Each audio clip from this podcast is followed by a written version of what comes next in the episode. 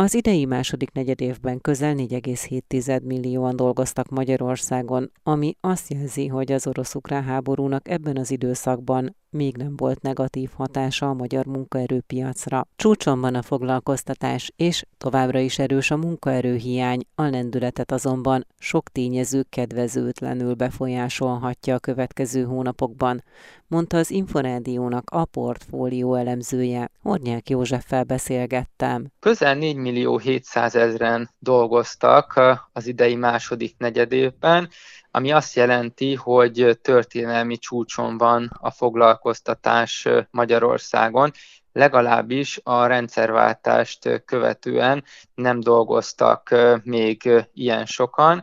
Ez azt jelenti, hogy az orosz-ukrán háború, illetve a globális gazdasági problémáknak a hatása az egyenlőre nem érintette a magyarországi munkaerőpiacot, sőt az adatok megerősítik azt, hogy a munkaerőhiány fokozódik Magyarországon. Hogyha a közfoglalkoztatottakkal nem számolunk, illetve a külföldön dolgozó magyarokat is levonjuk a statisztikából, akkor is több mint négy millió ötszázezren dolgoztak, ez is kifejezetten kedvező számot jelent. Mindeközben a munkanélküliségi ráta három egész két százalékra csökkent ebben a negyedévben. Ilyen alacsony munkanélküliségi rátát utoljára a koronavírus járvány előtt láttunk, és ez azt jelenti, hogy a magyar gazdaság az gyakorlatilag már szinte a teljes foglalkoztatás állapotában van. Mi lehet az oka annak, hogy egyelőre nem érzi meg ezeket a negatív hatásokat a magyar munkaerőpiac, tehát például az orosz-ukrán háború következményeit? Egyelőre jelentős megrendelései vannak a gyáraknak, a külpiacokra is érdemi eladásokat tudnak produkálni. Gyakorlatilag még továbbra is kitartott a koronavírus járványból való helyreállásnak az időszaka, és az elhalasztott keresletnek a pótlása.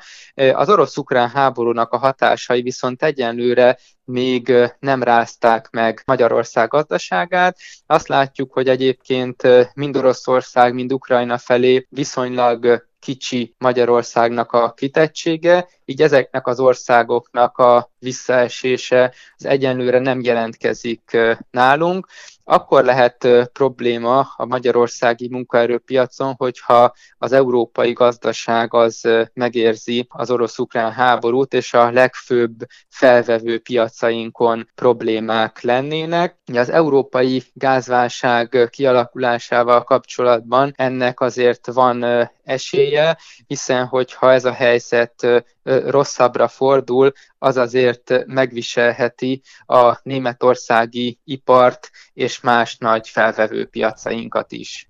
Meddig tarthat ki ez a kedvező folyamat a munkaerőpiacon, illetve lehet-e fenyegető tényezőként tekinteni az energiaárak növekedésére, ami érintheti a kisebb cégeket, vagy az infláció emelkedésére lehet-e fenyegető tényezőként tekinteni, tehát szűkülhet-e a munkaerőpiac a következő hónapokban, kell erre számítani? A következő hónapokban még a szezonális hatások azok minden bizonnyal kitartanak majd, és kedvező folyamatokat eredményeznek a munkaerőpiacon.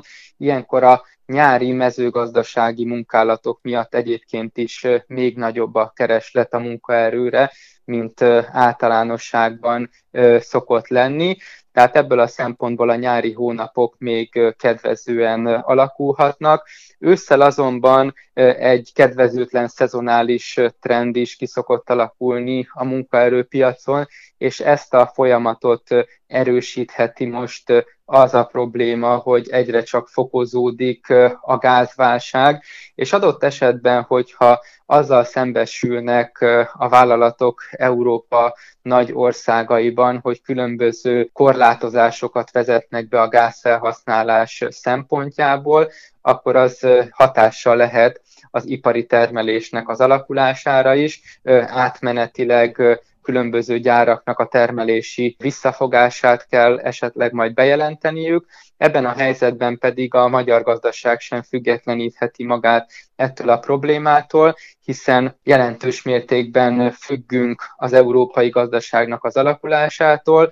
Magyarország nagyon mélyen integrálódott a globális értékláncokba, tehát gyakorlatilag, hogyha több európai országban is különböző gyárak, különböző szektorokban megállnának, vagy pedig csökkenne a termelés, akkor az a magyarországi gyárak termelésére is jelentős hatást gyakorolna az őszi, téli hónapokban, és ebben a helyzetben pedig a vállalatok már nem szeretnének majd új dolgozókat, új munkaerőt felvenni, sőt, adott esetben a költségek megemelkedése, a nagyon drasztikus infláció, a gázárnak a nagyon jelentős mértékű emelkedése miatt könnyen lehet, hogy egyes szektorokban leépítésekre is kényszerülhetnek. Melyek lehetnek ezek a szektorok? Ez nagyban függ majd attól alapvetően, hogy igazából kell-e bármilyen gázkorlátozást bevezetni az európai országoknak. Minden országnak van egy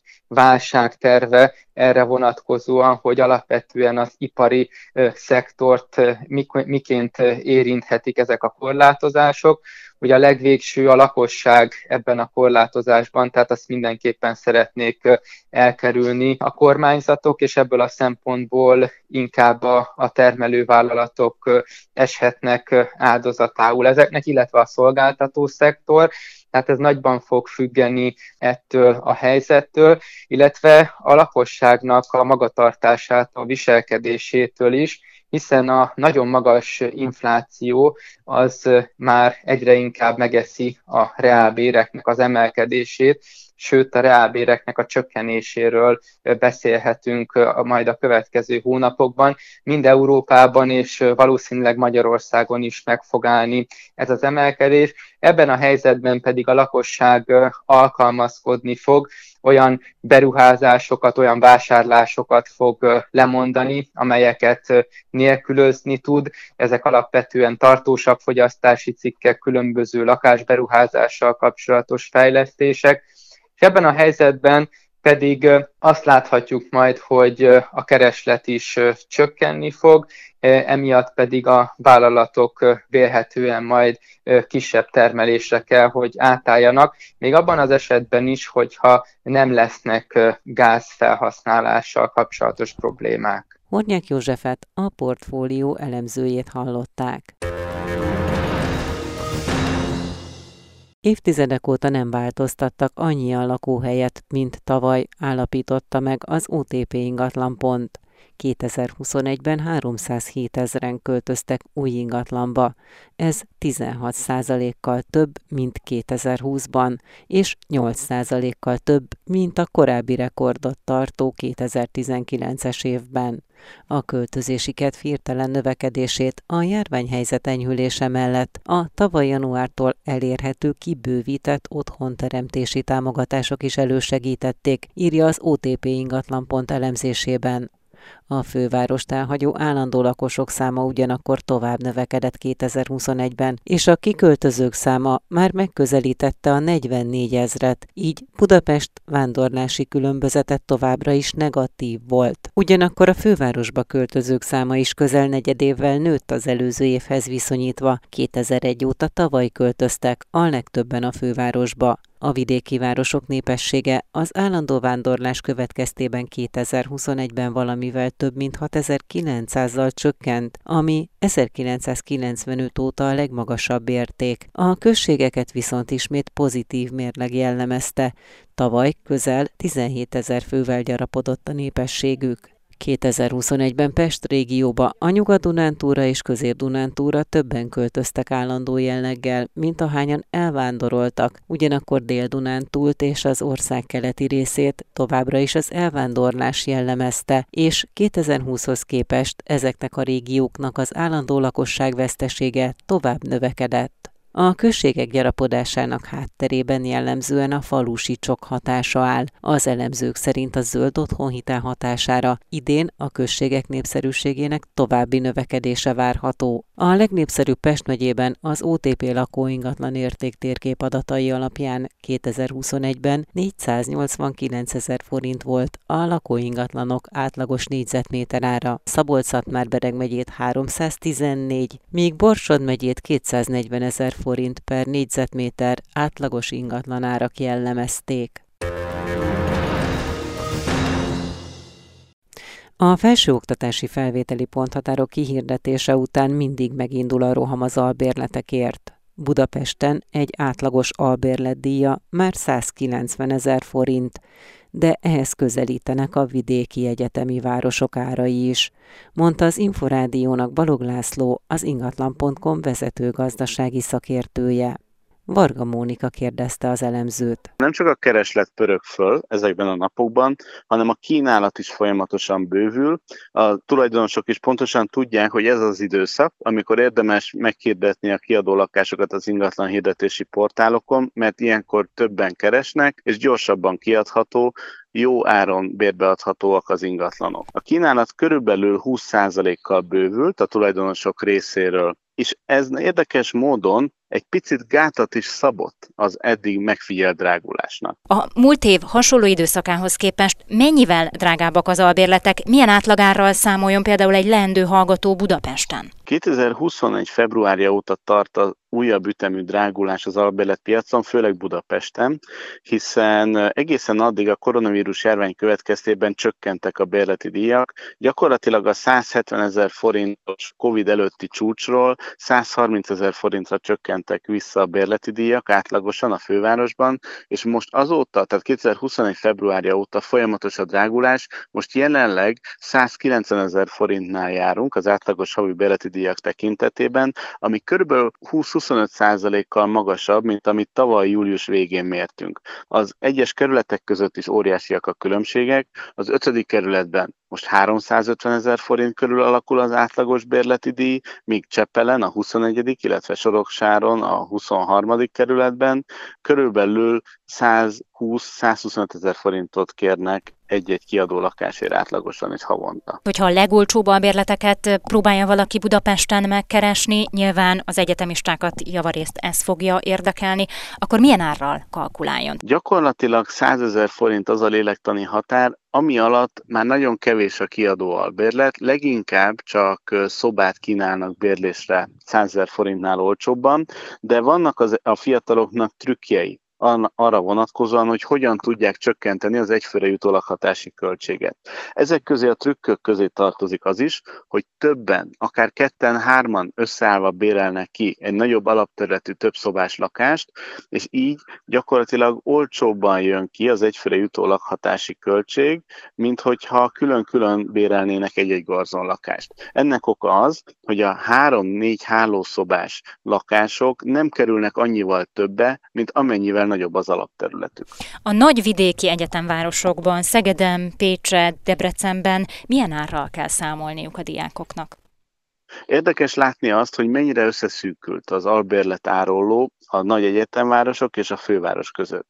Ugye a Budapesten százkilencvenezer forint az átlag, a leghúzósabb árakkal rendelkező egyetemvárosok közé pedig Székesfehérvár tartozik, ahol százhatvanezer forint az átlagos havi bérleti díj, majd ezt követi Veszprém, Győr és Debrecen holtversenyben a százötvenezer forintos bérleti díjszinttel átlagosan. Ez azt is jelenti egyébként, hogy a eladó lakások árai között sokkal nagyobb az árolló, tehát összességében a megtérülése a befektetőknek már jobb a Budapesten kívüli egyetemvárosokban, mint a fővárosban, ezért arra számítunk, hogy a későbbiekben, aki ingatlan befektetésben gondolkodik, inkább a vidéki nagyvárosokat veszi majd célba. Felértékelődnek most a piacon az olcsó rezsijű lakások? Az idei év és az idei albérlet szezon biztos, hogy más lesz, mint amit korábban megszokhattunk. Egyrészt azért, mert most a szokásos két eldöntendő kérdésen felül, vagyis hogy hol található a kiadó lakás és mennyi a bérleti díj, megjelenik újabb szempontként, hogy mennyi a fenntartási költsége, és valószínűleg a legtöbb lakás megtekintésnél elhangzik az a kérdés, hogy mennyi a rezsi. Ez leginkább a fűtési típustól függ, és bár nincsen nagy meglepetés abban a tekintetben, hogy Magyarországon a kiadó lakások és az eladó lakások háromnegyedénél a fűtés valamilyen módon a földgázra vagy gázfelhasználásra vezethető vissza, valószínűleg a kereslet eltolódik az alacsonyabb rezsijű, vagy éppen a panellakások irányába, mert ott a távfűtés mentesül az új rezsiszabályok alól, és még a korábbi rezsicsökkentett áron lehet az áramot és gázt vételezni. Az idei évben a diákoknak arra is érdemes lehet ügyelni, hogy azoknak az ingatlanoknak, ahol a bérleti díja magasabb, valószínűleg energiatakarékosabb és kisebb rezsijű ingatlanokról beszélhetünk. Ez alapján pedig lehet, hogy jobban járnak azok, akik egy magasabb bérleti díjjal rendelkező ingatlant választanak ki a következő tanévben otthonukul, így ha a rezsiköltség alacsonyabb lesz, összességében lehet, hogy jobban járnak, mert az összes kiadásuk kevesebb lesz, mint hogyha egy alacsonyabb bérleti díjjal rendelkező, de magasabb rezsiköltséggel bíró ingatlant választanának. Balog Lászlót, az ingatlan pont com vezető gazdasági szakértőjét hallották.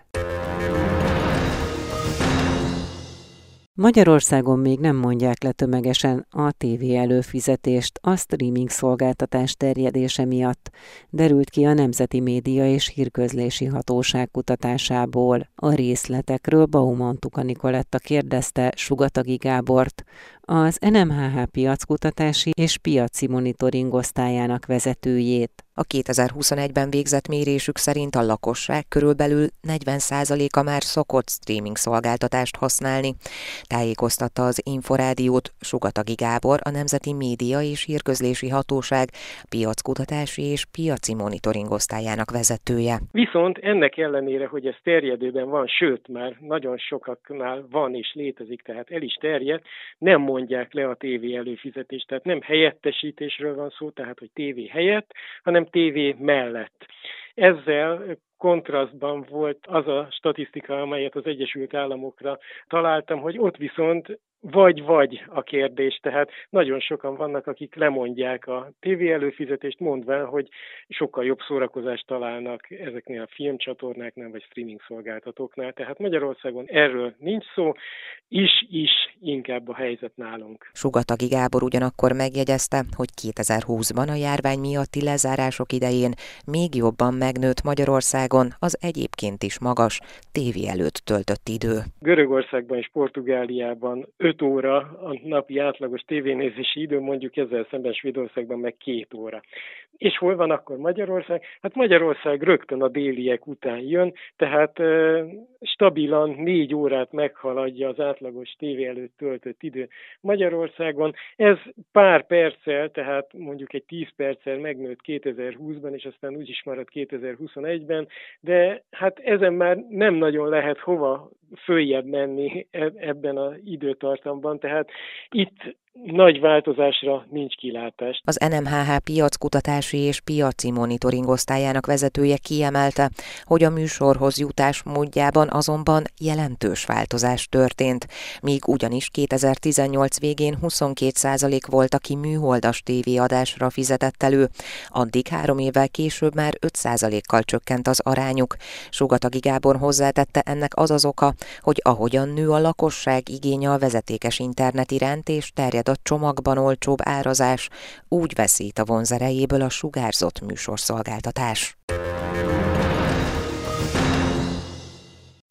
A JETEL több rászoruló számára adott már át eszközöket a szociálisan rászorulók digitális felzárkóztatásának támogatására létrehozott digitális felzárkóztatási alapból, mondta az Inforádiónak a cégvállalati kommunikációs igazgatója.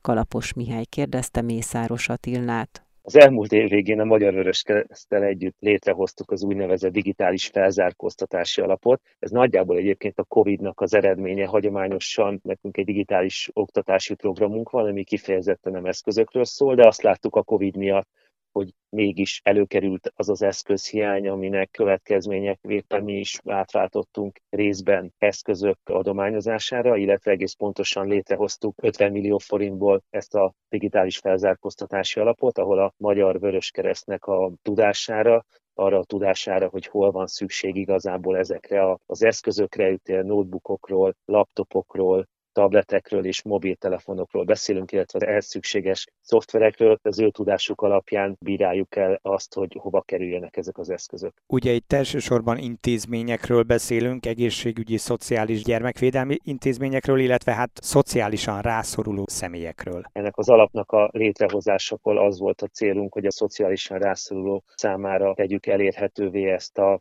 az alapot, úgyhogy kórházakban, idős otthonokban, akár családok átmeneti otthonában, gyermekotthonokban élő fiatalokra gondoltunk, illetve mindenki olyanra, aki valamilyen szempontból nagy igényt tartana ezekre az eszközökre, de nem áll módjába ezeket saját módon beszerezni. Konkrétan mi mindenre pályáztak, illetve hová kerültek ezek az eszközök?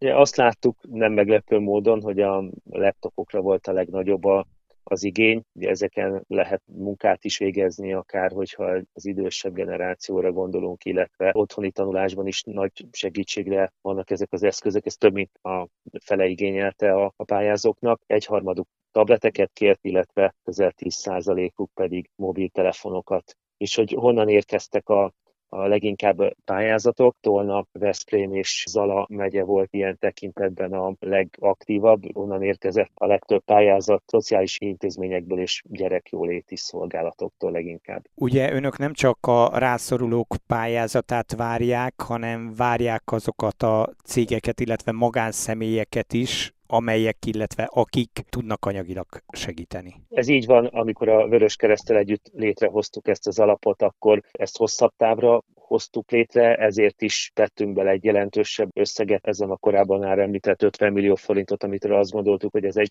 fenntarthatóan folyamatosan működő alap lehet, de azt is gondoltuk, hogy nagyon jó lenne, hogyha ezt tudnának mások is csatlakozni, úgyhogy amikor elindítottuk karácsony előtt ezt az alapot, és amikor erről beszélünk, akkor mindig kérünk más vállalatokat is, szervezeteket, hogyha megtehetik, akkor csatlakozzanak ez az alaphoz, ilyen szempontból ez nyitott, és egyébként, hogyha magánszemélyek is fontosnak tartják ezt az ügyet, akkor ezt megtehetik egyébként ez a vöröskereszt pont hu oldalon. Egyszerűen megtalálható a, a különböző támogatandó ügyek között, a vöröskereszt pont hu per digitális felzárkóztatási alapnevet viseli egész pontosan. Mészáros Attilát, a JETEL vállalati kommunikációs igazgatóját hallották. Elkészült a Magyar Kerékpáros Turisztikai Szövetség Kerékpáros Barát applikációja, amely egyebek között kerékpáros barát vendéglátóhelyeket és szálláshelyeket, a brinkaparkokat, a vízvételi helyeket, a szervizpontokat és útvonalakat is felkínál a felhasználóknak. A részletekről Kócz Ádámot, a Kerékpáros Barát Hálózat projektvezetőjét, Nagy Béla Ádám kérdezte. Mi azt láttuk, és egyébként ez a nyugat-európai félták is igazolják, hogy sok esetben a szolgáltatók nincsenek tisztában azzal, hogy mire is van szüksége egy kerékpárosnak. Ezért a külföldi mintákat is alapul véve, tehát ott már léteznek ezek a hálózatok. Kialakítottunk, vagy kialakult egy, egy kritériumrendszer, ami tartalmaz olyan dolgokat, hogy biztonságos kerékpártárolás, vagy ivóvízvételi lehetőség, szervizlehetőség, és akkor ezek alapján vannak minősítve a szolgáltatók országszerte, és kerülnek be a, a hálózatba. Viszont nyilvánvalóan a szolgáltatók számára ez akkor tud egy, egy vonzó alternatíva lenni, hogyha ezért ők kapnak is valamit. Egy olyan alkalmazást hoztunk létre a bringások számára, ami összekapcsolja a szolgáltatókkal, és hogyha egy